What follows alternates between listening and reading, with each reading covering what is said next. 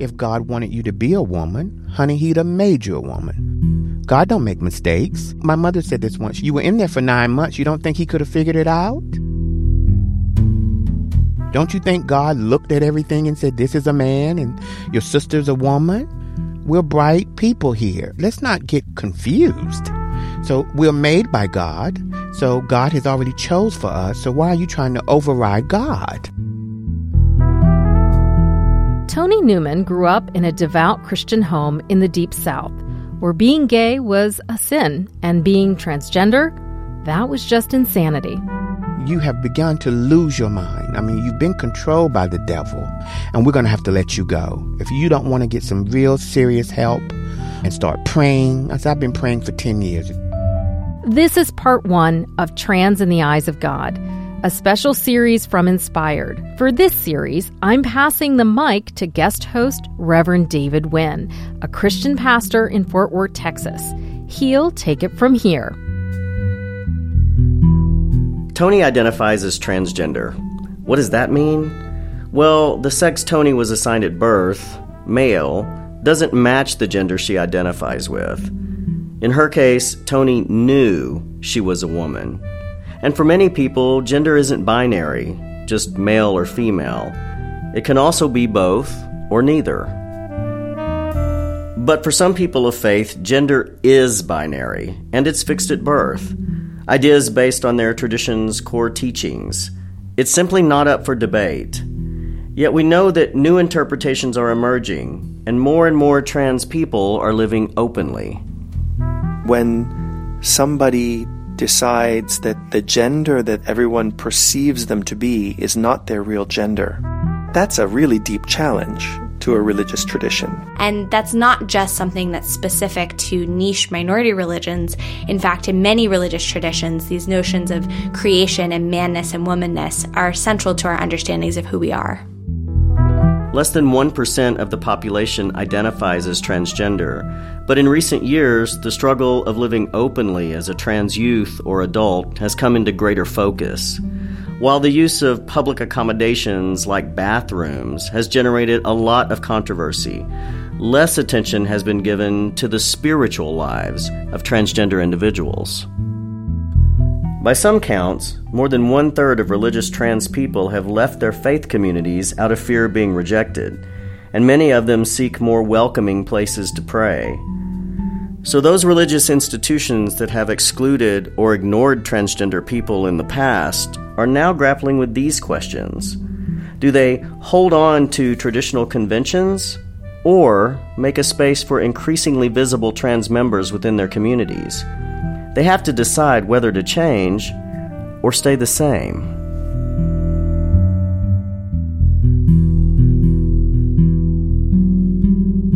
Have a personal stake in all of this because I'm transgender, and I want to meet other trans people of faith who are struggling to square their gender identity with their religious traditions.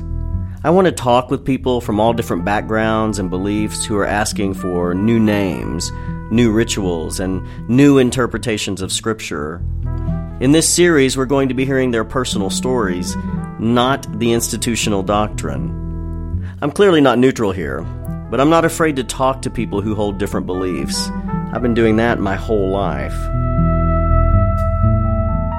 So let's get back to Toni Newman's story. Growing up, she says she always felt a little different from other kids. I was a, really feminine child, highly scholarly, but very skinny, very effeminate, and new at eight or nine I was out of the box and there was something not right. I just didn't have a name for it. I mean, I, I, I, was born in the 60s, so I mean, in the 70s, there was just no representation of, of transgenders on TV. So I didn't know what it was, but I knew I was different, a bird of a different color. Yeah. I I think I read that you guys were in church a lot when you were a child. Mm-hmm. Uh, I was uh, brought up in a two-family Christian home, so we attended church for my 18 years uh, for about four times a week, mm-hmm. sometimes five. So I was uh, very much brought up in a uh, Southern Christian home, raised by uh, a Southern woman and mm-hmm. a Southern man. Homosexuality was a sin. Mm-hmm. um, male to male, female to female love is an abomination before God. So I heard that regularly. Transgenders were never mentioned. Nobody knew what that was. So, you know, that was my religion. So I grew up hearing that frequently. You know, I knew some cousins who were gay but had moved away. And uh, we we didn't discuss that in my family. That was just that's just your special cousin, and I'm so sorry for his parents that he he or she has turned out that way. Thank God that's not in our home. You know, we are praying, religious, God fearing people. We love the Lord. The, these people didn't go to church. Yeah, they they just ran wild. This is why their children are homosexuals and lesbians because they were not taught the way of God, and that's what I heard for 18 years. So, you know, when I told them my first step of after going to Wake Forest, two years as a sophomore, I go home and say, Oh, I'm gay. Well, that was kind of a, we know. We've kind of figured that out. And it, it, it was a blow, but after 10 years of, of them dealing with me and two years in college, they knew. Yeah, I mean, mother of knows. course. Yeah. So they knew that I was, uh, you know, gay, but the transgender thing, to come back 10 years later and say I'm transgender, what are you saying? I thought you were gay. Now you're taking this thing all about hormones and Mm-hmm. body reformation and transitioning. You are now in a psychotic break. You have begun to lose your mind. I mean, you've been controlled by the devil as a homosexual. But I said, I'm not a homosexual. I just said that because that's what I knew, but now I know better. And I'm telling you what I am. And they thought you just you, you just lost your mind. This is a psychotic break, and we're gonna have to let you go. If you don't want to get some real serious help about this and start praying, I said I've been praying for ten years. It's it's went Right. nowhere. Yeah. And had you now you had left the church by then? Um, what, what's your what's your connection or uh-huh. relationship with the church now? Um, I go. Uh, I go to a church called West Angeles in Los Angeles. Uh, sometime I go to the City of Refuge in Oakland. I pray. I'm a worshiper. I love the Lord. I'm more of a spiritualist. Whether it's a gay church, a regular black church, um, I don't really invest myself into church. I realize that we're all flawed. I'm not asking you to like me and, and what I've done. Your belief system ha- saying I'm evil. I get that. Right. You've been taught that. I can't change that. Mm-hmm. We could talk all night and cry together. You're still going to think I'm not doing what I'm supposed to do. So let's get off of that and say, look, this is what I've decided to do for myself. This is my authentic life. When I, I, I hear them say, oh my God, you're such a nice person. I didn't know you were a trans woman of color.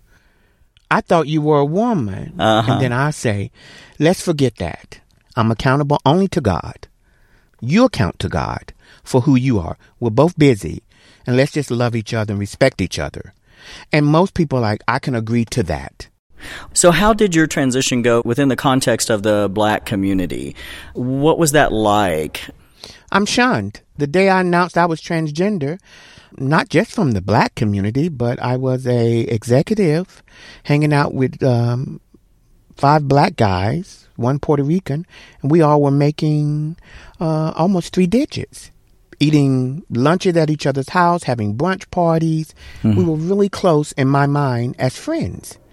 Once I announced that I was a, a trans woman and was taking hormones, not only did I lose my natural family, my church family, I lost my gay family. So, um, I, so not only was there stigma in the church and the black community, but the black gay community back in the late nineties looked at me like you're a professional gay male black, you doing well. Why would you even think to do something like this to yourself? We think you're making a very big mistake with your life, and we as a group we have to tell you this. And um, as time went on, that the calls came less and less, then the invitations dropped, and I was pretty much dropped from a group of, of men that I'd been friends with maybe ten years. Well, it- it's so it sounds like that there's a lot of transphobia within. I mean, I, I guess we could say The black uh, community as a whole. Why do you think that is? First, you know, being gay, being lesbian, there's no body transitioning. You can be gay and hide that all day. Um, when it comes to transgender, it's about gender, not sex. We're the only one in the LGBT that is specifically about gender, physical appearance, where if you're gay, you might work your body, you might get muscles, you might cut your hair, but you're not doing really major transformations visible to the public to state that I'm changing gender. And I think that's where the the phobia lies. So it, I, I think you know we've been put into a group um, we're partly a member of, but um, I don't date gay men. I, I, I've been married to a straight man. He he doesn't like men. In your community, was there a sense that you you were created a black man and, and you should stay that way and not try to be a woman? I mean, was there are, are God made you a black man in the mm-hmm. black community as a leader? Mm-hmm. The church, the Bible says, the man is a, is the leader of the home. A wife should submit to her husband. My mother allowed my father to be the leader. Um, they had arguments, but he was the man, she was the woman. If God wanted you to be a woman, honey, he'd have made you a woman.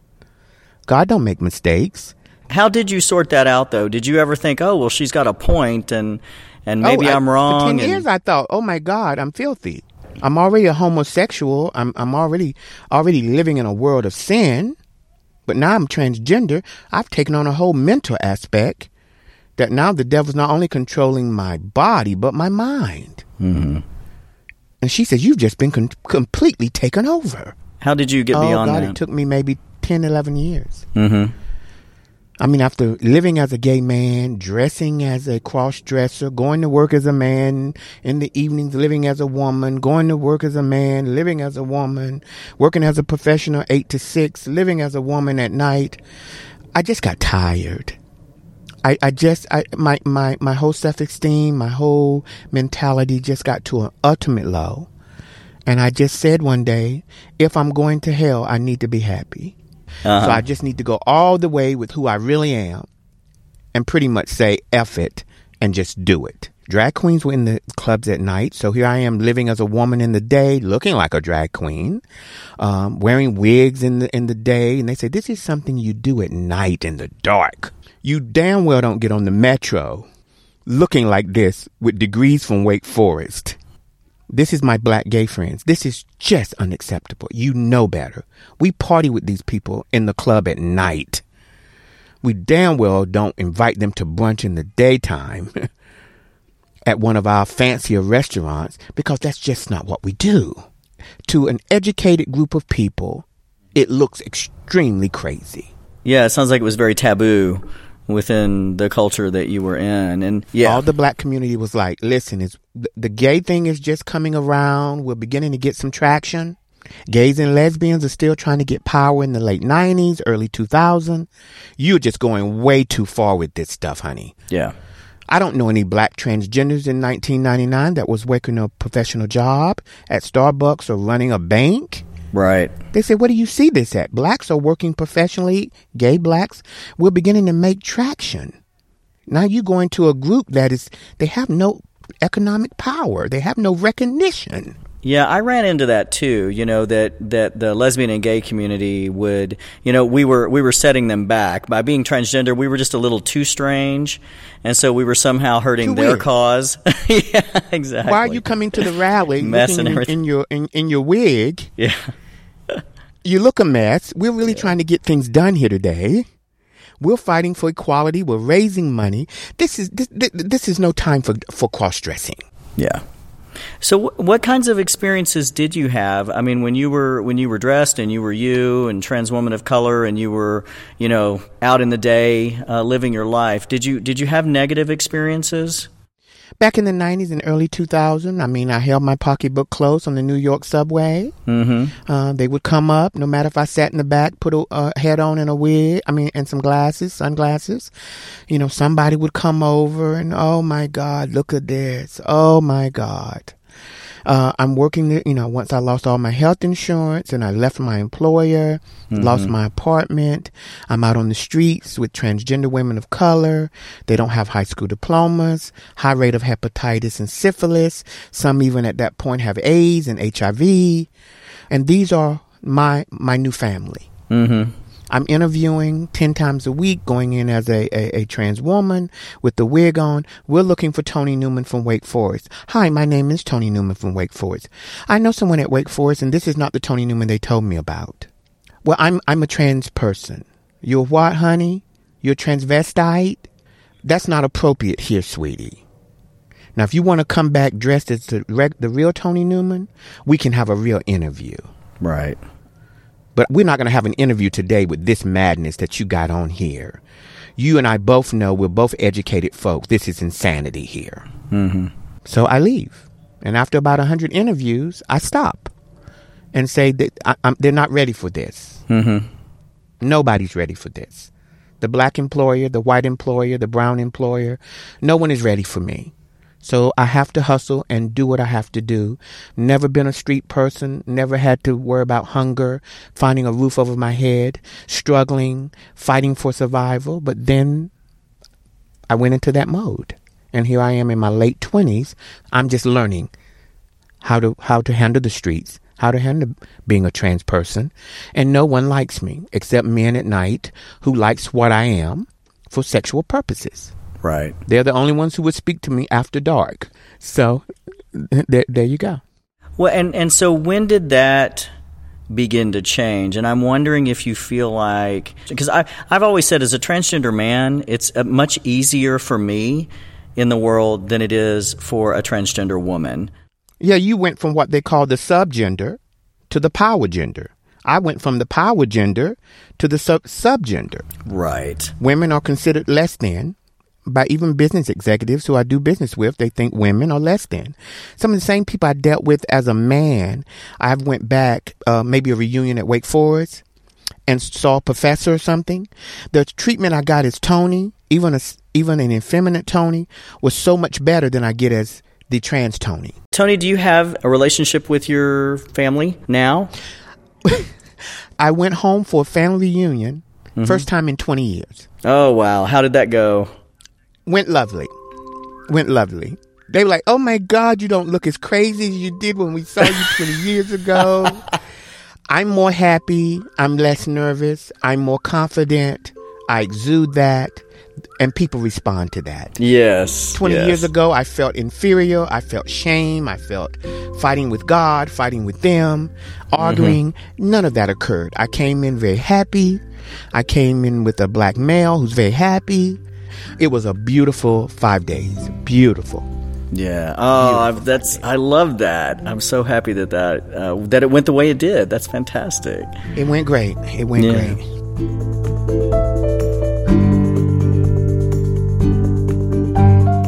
That was Toni Newman. Her book is called I Rise: The Transformation of Toni Newman.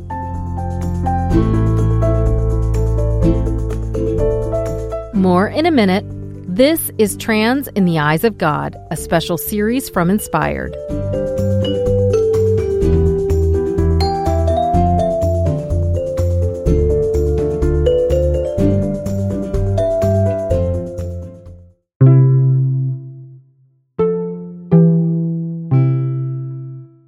Hi, friends. I hope you're enjoying the show so far.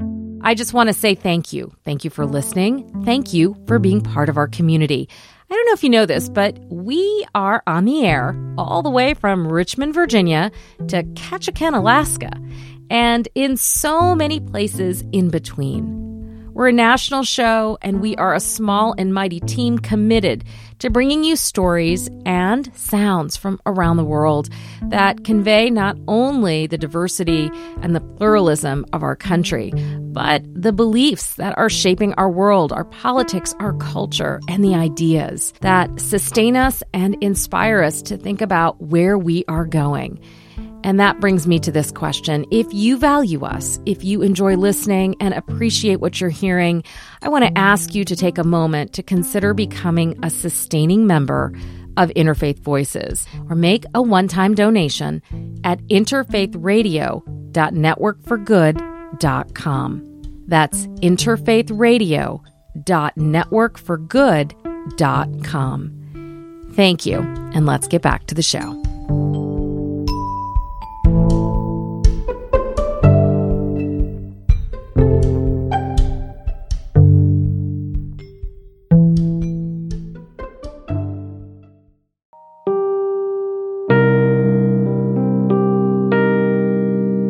Welcome back to Trans in the Eyes of God, a special series from Inspired. Here's Reverend David Wynn, your guest host for the series.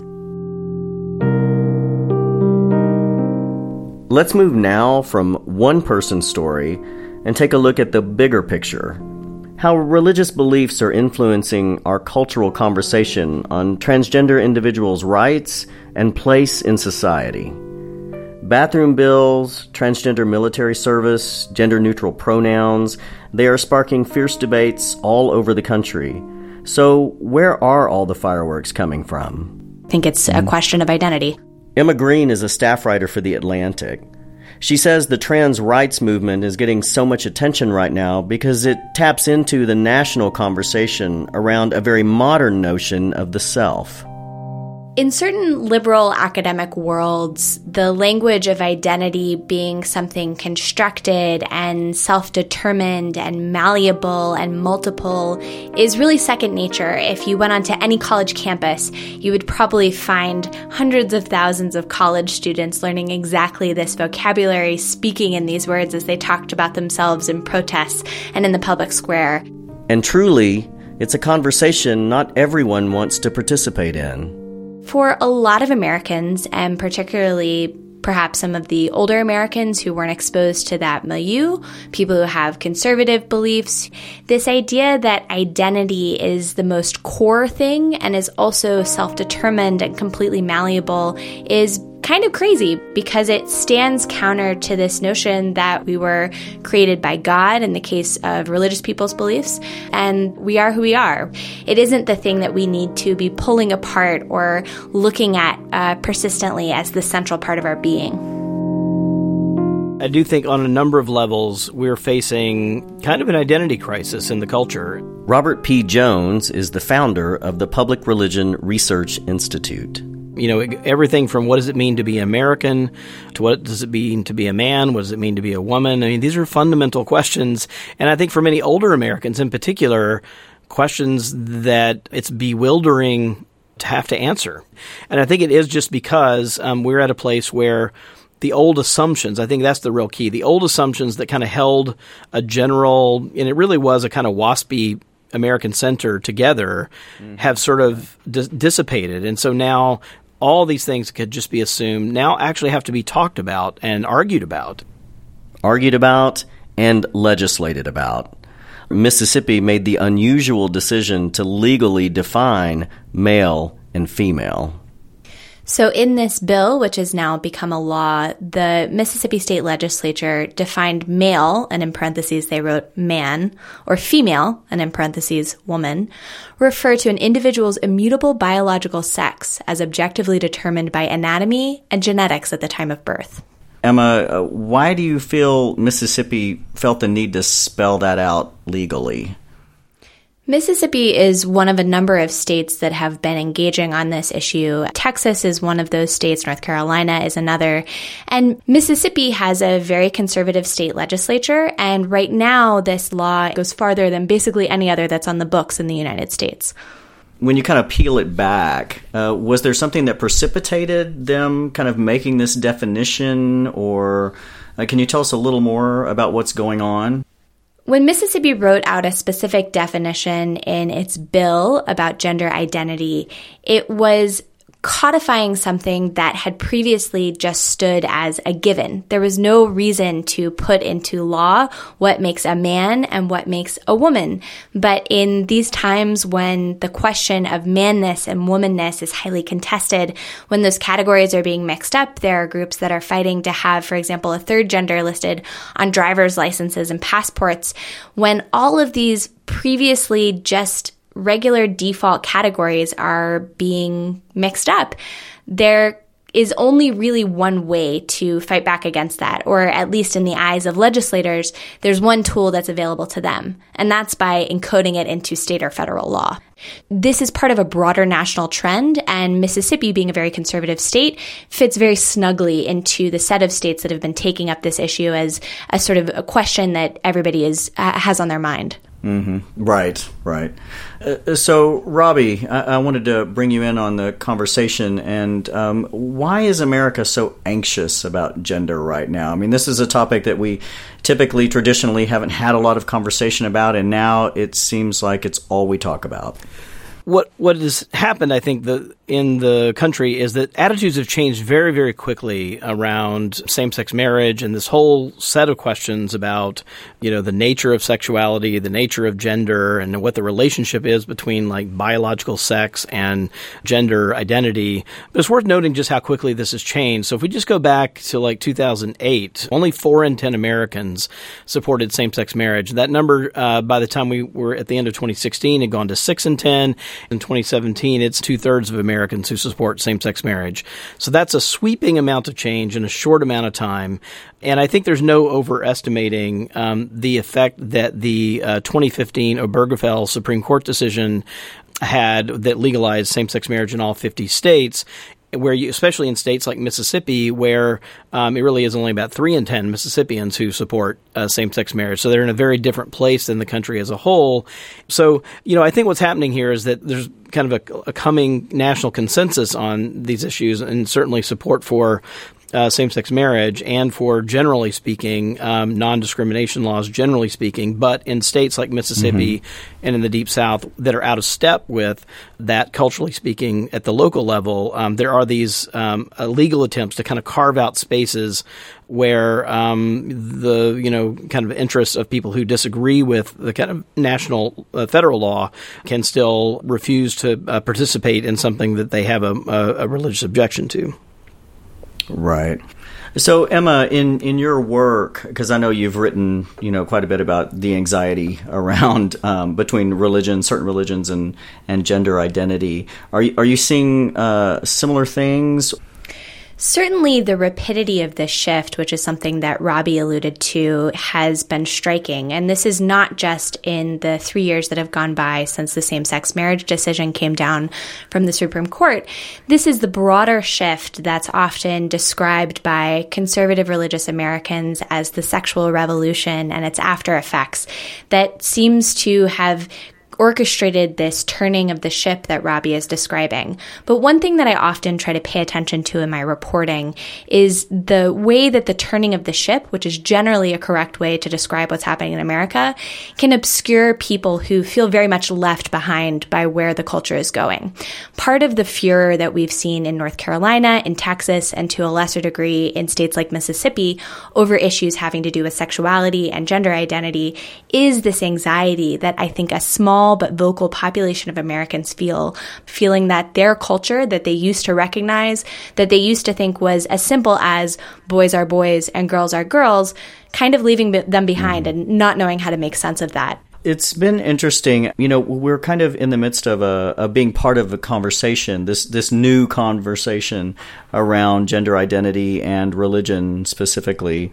One of the things I've noticed is that there definitely does seem to be this line that's drawn between the idea that your gender is set at birth, you know, it's it's anatomical, it's physiological, it's you know created. Uh, if it's somebody who uh, is religious uh, in some way, and then You've got another discussion happening around identity being more complicated than that, being something that we come to based on, you know, our own personal feelings and self-expression, and it being uh, something that can be fluid.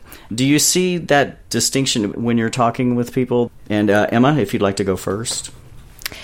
I see this in multiple different religious communities, not just among the conservative evangelicals, but even, for example, among traditional Jews. There are notions that mm-hmm. are baked into these religious traditions about what it means to be a man and what it means to be a woman, and to contest the boundaries of that or suggest that those categories aren't very good or perhaps aren't really useful at all or can be uh, mixed with, messed with, and mixed up and um, sort of made to fit a person's identity uh, can be deeply challenging. One example of this was a story that I reported a couple of springs ago about young Jews who had made a return to Orthodox Judaism, exploring the sets of traditions and teachings that they now embraced as their own. And one woman who I interviewed talked about the mandate on women in Orthodox Judaism to burn braid and bathe, meaning they light the Shabbat candles.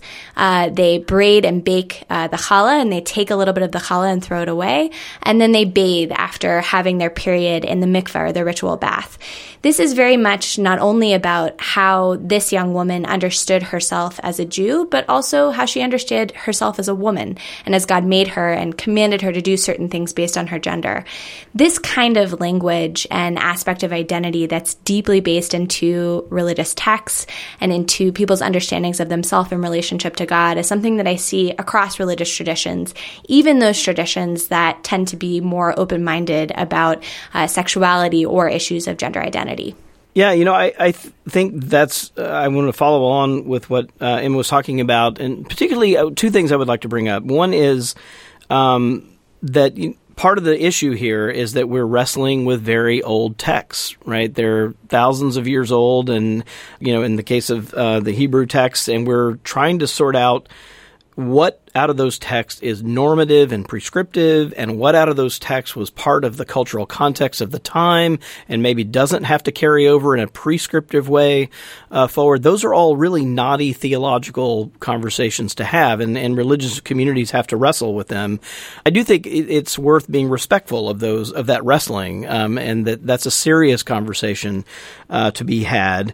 I think one of the real challenges is uh, how how do religious traditions that have these kind of norms and they have um, uh, certain understandings of male and female, but but even how do they deal with the actual biological messiness on the ground? Because even biology is fairly messy uh, when you get right mm-hmm. down to it. Right? I mean, there are um, you know babies born every year uh, where the biological sex doesn't match the chromosomal um, identity of the child, and then, there, right, then there's yeah. a decision that has to be made. Right? When there's that kind of mm-hmm. um, conflict uh, between uh, yeah chromosomes and, and genitalia, um, there are people born born with multiple, uh, with both male and female genitalia, right? And then what then? Yes. Um, and so right. I, I, think um, when we get down to these really, um, you know, that that biology itself isn't quite, I think, as, as immutable as it's often assumed uh, to be, um, and and then the questions become. Uh, I think much much more difficult, and they become uh, more questions of uh, of reflection than a straight deduction from biology, right? I think that line of, of, reasoning doesn't really stand up to to scrutiny at the end of the day. So natural, what's often called natural theology, that sort of moves from kind of biology to norms, I think always has to wrestle with just like how malleable the things that often look immutable if you just glance at them, but you, but if you really start paying attention to them, you know there is variation even the even in the biology, and so any natural theology I think is to have to take into account that uh, set of issues as well. So, so what do you predict for how this is going to go? How will the way that religion impacts this discussion around gender diversity uh, morph or, or change or transform? I always try to keep the policy of not pontificating because I've learned as a journalist that pontification often yeah. ends you up in hot water. But I will say this right. one thing that has stuck out from my reporting over time is the degree of difference in different circles that I report on in the perception of where we stand on this question of gender and sexuality. In liberal worlds, coastal worlds, urban worlds, there's often the assumption that the uh, same sex marriage issue certainly is resolved and over, that LGBT rights and the march towards sort of progress and justice for those Americans is all but guaranteed. Uh, perhaps in their view, the Trump administration might be setbacks, but ultimately the arc of mm-hmm. history will bend towards what they see as a form of justice for LGBT people. But when you mm-hmm. enter into more conservative religious circles, these are the evangelicals Rabia was talking about, but across different religious groups, some of the rhetoric actually gets flipped. Uh, there are comparisons that those groups will make between themselves and abolitionists or people fighting for other causes of mm. justice, like the civil rights movement. And that perception mm-hmm. difference, the gap there, is really striking to me and suggests that this issue is not resolved and is going to continue to be a major feature of American discourse for a very long time. This is not only in terms of court cases and Supreme Court decisions, but also in terms of the legislation that we are already seeing on the ground popping up in more and more states. It's about cultural perceptions. It's about the rhetoric that's used on television networks and in media publications. There's a lot that's still brewing here, and it is absolutely not a resolved and set aside issue that we can just afford to ignore. Well, for all of our lives, we've lived in a world of boys and girls, but that is changing along with everything else in 2017. Lightning rod legislation is sparking an emotional debate in Texas. The state Senate committee heard 10 hours of testimony Friday on a so called bathroom bill, hearing mostly. Are you a woman? Um, yes, for all intents and purposes, I am a woman. And that's very hard for Bruce Jenner to say. Quote, when Joe started with the makeup, it made me uncomfortable. It made my husband uncomfortable. Then it made Joe feel uncomfortable. I would absolutely refuse to refer to the, this woman here, who's clearly a woman, as a they, because for me that would be imposing an ideological political system. Because she is. If everybody watching this program can see that she is a woman. By you saying that you refuse to use my pronouns or refer to me as gender that I am is one of the grossest acts of disrespect that I'm forced to endure on a daily basis.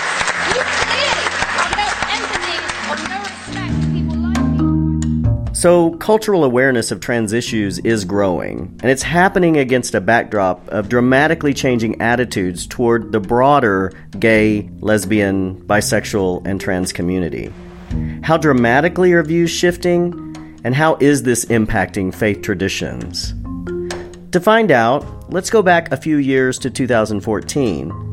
Interfaith Voices talked with Kevin Eckstrom, former editor in chief of Religion News Service, about how religions in America at that time were trying to come to terms with the LGBT movement as a whole, much less trans rights. You know, you may see small incremental changes around the edges. But I think, you know, the Catholics, the Southern Baptists, the Mormons, they're not going to change their position. I think most of the mainline churches that are able to change their position probably already have. So I think we're looking at a bit of a stalemate in some ways. But what all religious groups are going to have to figure out is how they're going to exist in this new atmosphere that we're living in, you know, where people can get civilly married and they're going to come to their pastor or their rabbi or maybe even their imam and they're going to present themselves for ordination or baptism or they want to be a Sunday school teacher or whatever. And the churches are going to have to figure out how they manage that coexistence. So we talk about LGBT, right? Lesbian, gay, bisexual, transgender. And I think a lot of churches have kind of come to terms with the L and the G part of that equation. But the bisexual and transgendered pieces of that puzzle have been harder for churches to figure out. There's new resources coming out on the, the issue of bisexuality. But on the transgender front, there's been a lot less movement and a lot more uh, discomfort, I think. People have a hard time wrapping their minds around the whole transgender issue. That's because lesbian, gay, and bisexual are all sexual orientations, which describe who someone is attracted to. But being transgender, it's not about who you like, it's about who you are. And that idea that someone's gender identity may not match up with their biological sex, as Eckstrom said, is a concept many Americans are still working through. Fast forward, and the Public Religion Research Institute released a new report Emerging Consensus on LGBT Issues Findings from the 2017 American Values Atlas. Now, the report does not examine whether religious institutions have necessarily shifted their doctrinal positions, and as Eckstrom indicated, many have not. But it does look at the people who make up those congregations, and there we find a different story. The report asks whether a person supports gay and lesbian couples being able to legally marry. And PRRI's Associate Director of Research, Rob Griffin, says attitudes have changed dramatically among the general U.S. public and people of faith.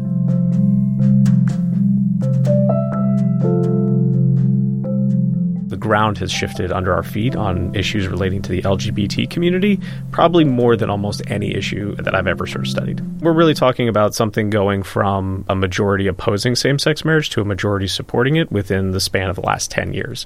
Right now, uh, it's probably just about 60 30. So 60% uh, support for legal same sex marriage and roundabouts of 30% uh, oppose if you take you know people by their sort of self-identified uh, religious category along with maybe some other relevant demographic factors right? So like you know, racial category what you tend to find is that there are there's sort of really wide divides uh, between how people sort of feel about this issue. White evangelical protestants the majority do not support it. Mormons the majority do not support it. But, you know, once we start talking about Catholics of either sort of a white or Hispanic background, um, white mainline Protestants, Jewish, the unaffiliated, these groups sort of sometimes support and sometimes very strongly support, in the case of the unaffiliated, same sex marriage. Now, that said, it is also the case that we're seeing movement among everyone, right? So sometimes when we see movement in public opinion, it's because one group has shifted, uh, and sometimes rather dramatically. In this case, it's pretty much everybody shifting at the same time. So they're starting from different levels of support, right? If we go back even like three years, but everybody's moving. It's typically the people who are at the lowest end of support who are actually moving the most. So, just as an example, Mormons between 2014 and 2017 saw 13 point increase uh, in their support for same sex marriage. And there's probably two things happening there because some you know people ask about this. Part of the story is generational. Um, that is to say that there are people who are younger who feel, among almost every demographic group and cut you can imagine, that feel differently than those 65 and up. So there's just a clear difference between younger and older Americans. On top of that, however, though, you do see individuals within groups sort of shifting. So it's not just that you've got young 18 to 29 year olds replacing people who are a little bit older and therefore changing attitudes. It's also the case that people who are 65 and up are also shifting. Um, it's people who did oppose it at some point in time and are now supporting it. Both of these things are happening. However, Griffin says while same sex marriage support isn't a bad proxy to measure attitudes about trans people, he warns about jumping to conclusions. I think we also want to be careful um, that you know some of the, the, the feeling sometimes about the gay and lesbian community uh, and even the bisexual community is very sometimes different than it is for the trans community. So it bears repeating: a positive shift in attitudes towards the L, the G, and the B doesn't necessarily mean a positive shift in attitudes or feelings about the T, transgender individuals. The PRRI report also examined whether people support or oppose religiously based refusal of services, as in a small business owner refusing services to the LGBT community due to their religious beliefs. And what PRRI found was consistency. Griffin says people who are likely to support same sex marriage are also likely to oppose policies that allow people to refuse to serve LGBT individuals because of their religious objections. We see pretty similar numbers actually for religiously based refusals. Um, that is to say that um, you know if you take how people feel about same sex marriage, you actually see for Americans as a whole about the same numbers, about that 60-30 number coming out, sort of opposing any sort of refusal for religiously based sort of reasons, uh, and 30% favoring it. Um, now, just to sort of talk, I think, sometimes about the specifics of it, that does change a little bit when you change the question wording from talking about just basic business refusals, right, which could be like housing and your mechanic, to when you start talking about wedding specific stuff. Catering, people doing flowers, people doing cakes, things of that nature. If you question people about that, it shifts just a little bit. A majority of Americans still oppose religiously based refusals, but it's only about 53% versus, let's say, 60% there is something about the industry around wedding, you know, that people have a slightly different point of reference for that than they do, again, maybe like housing or, you know, a mechanic or if you're just going to go get oranges at the grocery store or something. That there's a there's a different sort of dimension of the American public that we're sort of tapping into by asking them specifically about those services. And when it comes to views on laws protecting LGBT individuals from discrimination in, for instance, housing or jobs, Griffin says Americans are, for the most part, supportive but there's also, I think, some unlikely supporters as well, given some of the descriptions we were doing before. So, again, if you want to talk about sometimes the most conservative religious groups in the United States, white evangelical Protestants, Mormons, they're usually sort of in the mix. Mormons, in particular, though, are more supportive of protections than you would think otherwise, given how they feel about same sex marriage. And some of this has to do with their own religious history of persecution. Uh, and that when they're asked about these types of protections, they tend to be a little bit more supportive than uh, people uh, would often assume. Still, as Griffin mentioned before, these changing views are about the broader LGBT community, not focused in on specific support for transgender individuals. This is Trans in the Eyes of God, a special series from Inspired. Stay with us.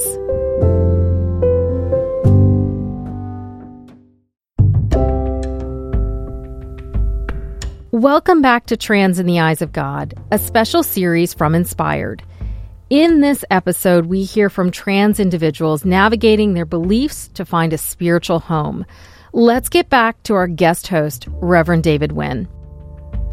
We also invited scholars and religious leaders from different traditions to share their interpretations of Scripture and doctrine to answer the question Is it okay to be trans in the eyes of God? I get asked this kind of thing all the time. Like, just tell me, am I right or wrong? Tell me, am I going to hell or not? And I'm like, I can't tell you that. If you don't know that for yourself, why, what am I supposed to tell you?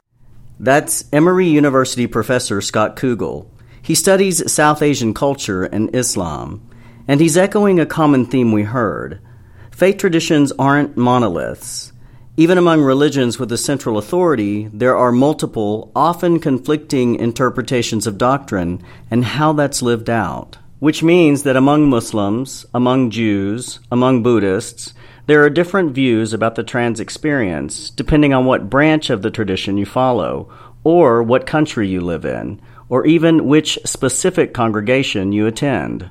That, that's why I'm, I'm having a bit of a difficulty answering your question. So, where do we go from here?